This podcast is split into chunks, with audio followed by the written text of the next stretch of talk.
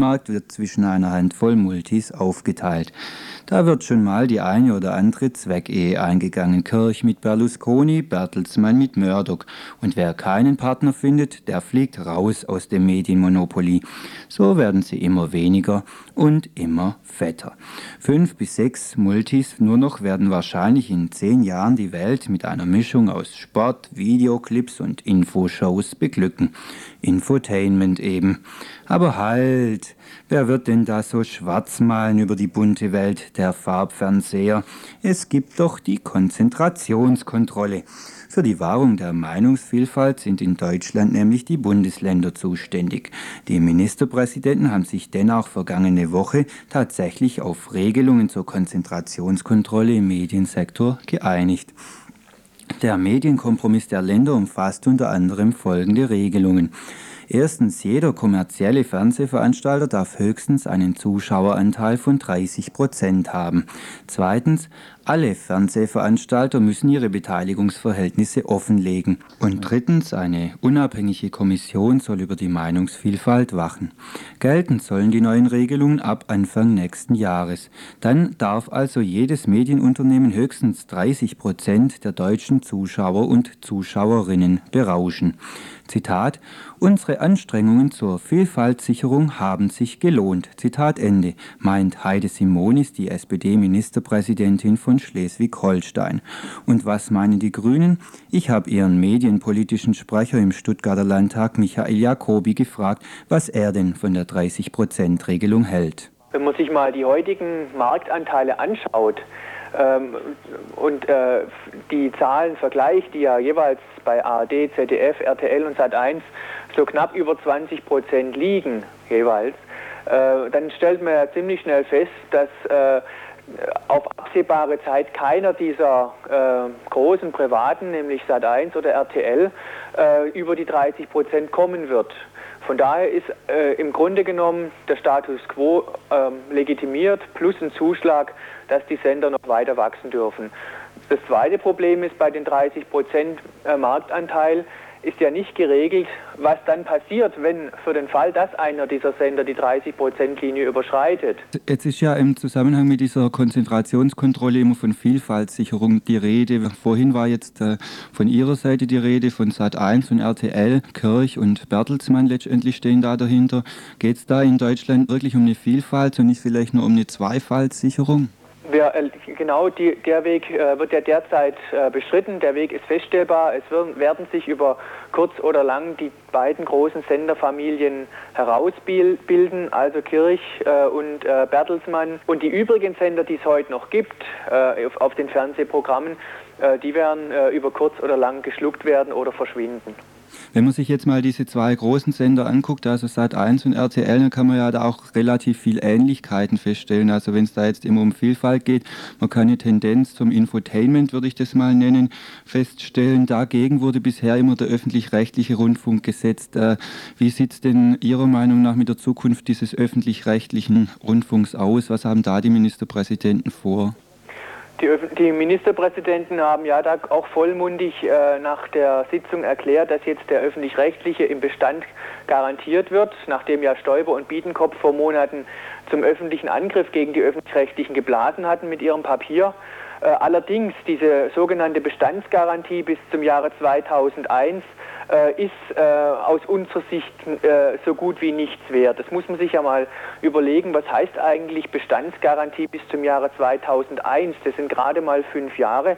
Und wenn man schon äh, so formuliert in der Öffentlichkeit, dann legt es für uns den Verdacht nahe, dass man schon indirekt ankündigt, dass nach dem Jahre 2001, wenn dann wieder über neue Gebühren Festlegungen diskutiert werden muss, äh, dass dann ein weiteres Mal die Axt angelegt wird äh, an die, an die öffentlich-rechtlichen Rundfunkanstalten. Heißt es, heißt es, die ARD wird aufgelöst in fünf Jahren? Möglicherweise wird sie aufgelehnt, das weiß ich nicht, wie das politisch ausgeht, aber ich bin mir ziemlich sicher, dass von der CDU-CSU-Seite nochmals der Versuch gemacht wird, die ARD weiter äh, zu kürzen, zu, zu zerschlagen.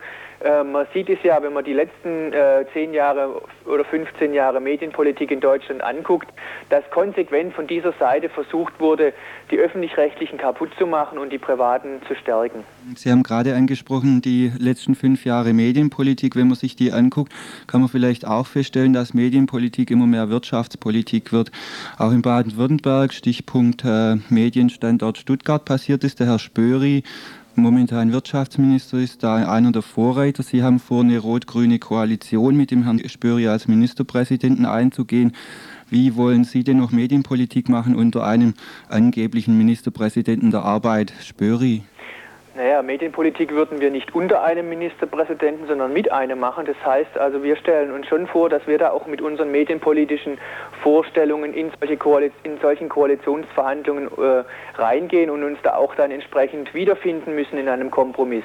Für uns ist wichtig, dass ARD und ZDF erhalten werden. Wir wollen ARD und ZDF, das ist allerdings eine Sache, die gemeinsam mit den anderen Bundesländern laufen muss, äh, werbefrei machen, weil wir damit glauben, den öffentlich-rechtlichen auch eine Chance zu geben, sich positiv abzugrenzen, qualitativ abzugrenzen äh, von diesen Kommerzialisierungsentwicklungen äh, im, im, Privatradio, im Privatmedienbereich, bei Fernsehen wie beim äh, Radio. Äh, wir wollen, dass die ähm, äh, im zweiten oder zweiten Linie, was Sie und Ihre Hörerinnen und Hörer wahrscheinlich äh, interessieren wird, die nicht kommerziellen im Land Baden-Württemberg besser gefördert werden dass äh, mehr Lizenzen auch noch in Gebiete gegeben werden, die heute noch keine offenen äh, äh, Radios, keine freien Radios haben, keine nicht kommerziellen Einrichtungen. Das wären mal zwei wichtige Punkte, die für uns, äh, für uns in, in äh, Koalitionsverhandlungen mit der SPD äh, notwendig sind, wichtig sind, mit denen wir dann auch Medienpolitik machen wollen. Ja, dann wollen wir mal hoffen, dass das nachher wirklich so passiert und nicht äh, dann nachher die Arbeitsplatzargumentation doch überwiegt, wie jetzt äh, in Nordrhein-Westfalen bei Ihren Kolleginnen und Kollegen dort von den Grünen.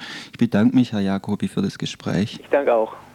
Michael Jacobi, medienpolitischer Sprecher der Grünen im Stuttgarter Landtag über Versuche zur Sicherung der sogenannten Meinungsvielfalt.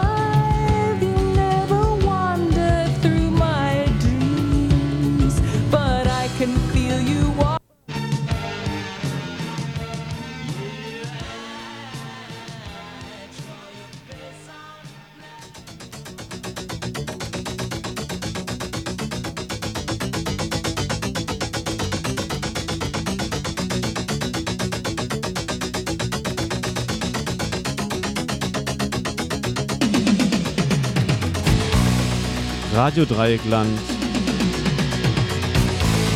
102,3 Megahertz. Es ist jetzt 8 Uhr. Die Nachrichten. Gentechnische Lebensmittel können tödlich sein. Forscherinnen der Universität von Nebraska in den USA haben in einer US-amerikanischen Fachzeitschrift einen Forschungsbericht veröffentlicht, in dem über die gefährlichen Folgen gentechnisch manipulierter Lebensmittel informiert wird. Die US-Forscherinnen hatten entdeckt, dass gentechnisch manipulierte Sojabohnen bei Menschen, die an einer Nussallergie leiden, zu hochallergischen Reaktionen führen. Ein Verzehr dieser Sojabohnen hätte für die Betroffenen tödlich enden können in Deutschland sind etwa 15 Prozent der Bevölkerung gegen bestimmte Nahrungsmittel allergisch. Viele von diesen wären beim Verzehr der gentechnisch manipulierten Sojabohnen ernsthaft gefährdet worden. Besonders erschreckend ist die Tatsache, dass das Forschungsteam nur per Zufall auf diesen Befund gestoßen war. Bislang galten die manipulierten Sojabohnen als unbedenklich. Gentechnisch hergestellte oder behandelte Lebensmittel sind auch hierzulande verbreitet zum Beispiel in Brot oder Käse, die mit Hilfe von Gentech-Enzymen hergestellt werden. Diese Lebensmittel sind bislang nicht kennzeichnungspflichtig, weil sie sonst unverkäuflich wären. Dies bedeutet, dass Menschen, die gegen bestimmte Nahrungsmittel allergisch sind, sich nur schwer vor dem Verzehr dieser Produkte schützen können. Im Falle der Sojabohnen wären zum Beispiel Menschen, die gegen Nüsse allergisch sind, gefährdet gewesen. Nussallergien zählen zu den häufigsten Lebensmittelallergien. Hinzu kommt, dass Gentech-Nahrungsmittel bereits in weiteren Nahrungsmitteln verarbeitet werden, zum Beispiel Gentech-Tomaten in Tomatenpüree, dieses dann in Fertigsoßen oder Fertigpizzas usw. Für die Verbraucherinnen wird es dann völlig unmöglich, die Bestandteile ihrer Nahrungsmittel herauszufinden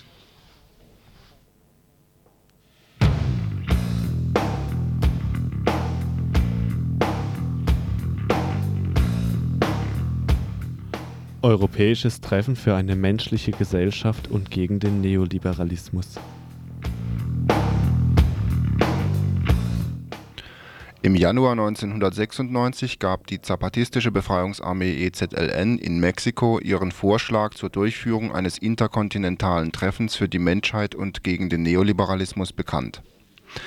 Dieser Kongress soll Ende Juli und Anfang August diesen Jahres in Mexiko stattfinden zur Vorbereitung werden kontinentale Kongresse in Amerika, Afrika, Ozeanien, Asien und Europa durchgeführt. Die Aktionen der fast ausschließlich indianischen Aufständischen im mexikanischen Bundesstaat Chiapas richteten sich zunächst gegen die Wirtschaftspolitik der mexikanischen Regierung. Nach Angaben der UNO leben in Mexiko 40 Millionen Menschen unterhalb der Armutsgrenze. Ziel der neuen Initiative ist nun die internationale Vernetzung von Gruppen die jeweils lokal gegen Unterdrückung und Ausbeutung Widerstand leisten. Denn Massenentlassungen, steigende Lebenshaltungskosten, Lohnsenkungen, Sozialabbau, Privatisierung von Gesundheit und Bildung gibt es überall auf der Welt. Und überall sind die Folgen dieser sogenannten neoliberalen Wirtschaftspolitik dieselben. Verarmung großer Teile der Bevölkerung, Ausgrenzung der sogenannten Arbeitsunfähigen Ausgrenzung und Unterdrückung von AusländerInnen. Auch in Deutschland sind Millionen von der neoliberalen Wirtschaftspolitik betroffen, vor allem Arbeitslose, SozialhilfeempfängerInnen, Alleinerziehende oder Flüchtlinge und AusländerInnen. Mit ihrem Vorschlag für einen interkontinentalen Kongress versucht die indianische Guerilla in Mexiko, Menschen in allen Kontinenten gegen die Folgen des Neoliberalismus und zum Aufbau alternativer Lebensformen zu verbinden. Sie sollen gemeinsam eine sogenannte Internationale der Hoffnung aufbauen. Um dieses Projekt zu unterstützen und vorzubereiten, soll Ende Mai diesen Jahres in Berlin ein erstes europäisches Treffen für eine menschliche Gesellschaft und gegen den Neoliberalismus durchgeführt werden dieses Treffen wird von einer Berliner Mexiko-Solidaritätsgruppe logistisch vorbereitet. Die inhaltliche Vorbereitung liegt bei einer Gruppe aus der Schweiz, da diese Gruppe mehrsprachig arbeiten kann. Als Ergebnis dieses Treffens wünschen sich die VeranstalterInnen, dass sich erste Ansätze einer dauerhaften, europaweiten Vernetzung der derzeit noch vielfach isolierten Gruppen und Initiativen ergeben. So soll eine Basis für die zunächst europaweite Vernetzung der politischen Arbeit errichtet werden von hier aus sollen die europäischen Netzwerke dann an die asiatischen, afrikanischen, ozeanischen und amerikanischen Netze angeschlossen werden. Wer Interesse an diesem Projekt hat, kann hier im Radio die Kontaktadressen bekommen. Zur Mitarbeit aufgerufen sind Organisationen und Gruppen, die bereits konkret politisch arbeiten, zum Beispiel Flüchtlingsgruppen, Menschenrechtsorganisationen, Selbsthilfegruppen von Betroffenen, alternative Projekte, Solidaritätsgruppen und so weiter und so fort Willkommen sind aber auch Einzelpersonen, die bislang noch nicht politisch aktiv waren, das aber werden möchten.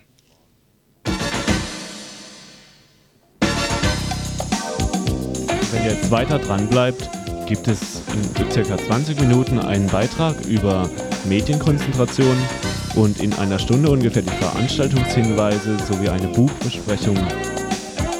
Verantwortlich für diese Sendung waren Steffi Matthias.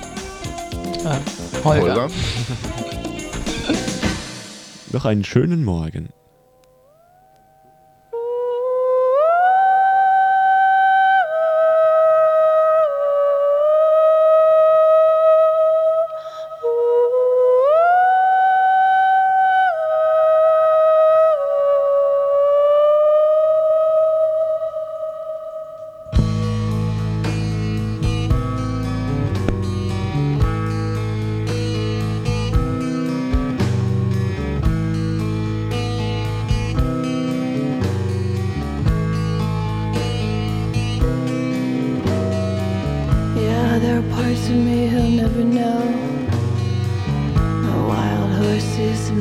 Riverbeds. In my throat, voices he'll never hear. He pulls at me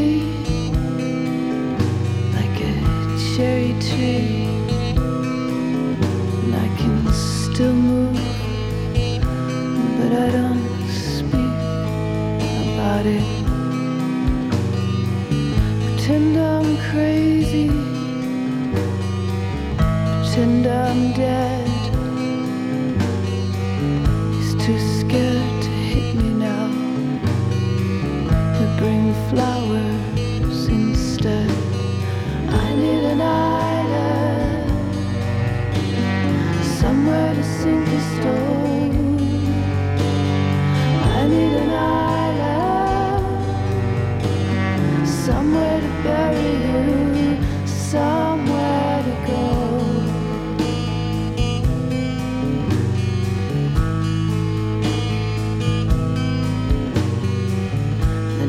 dogwoods shimmer in the October sun.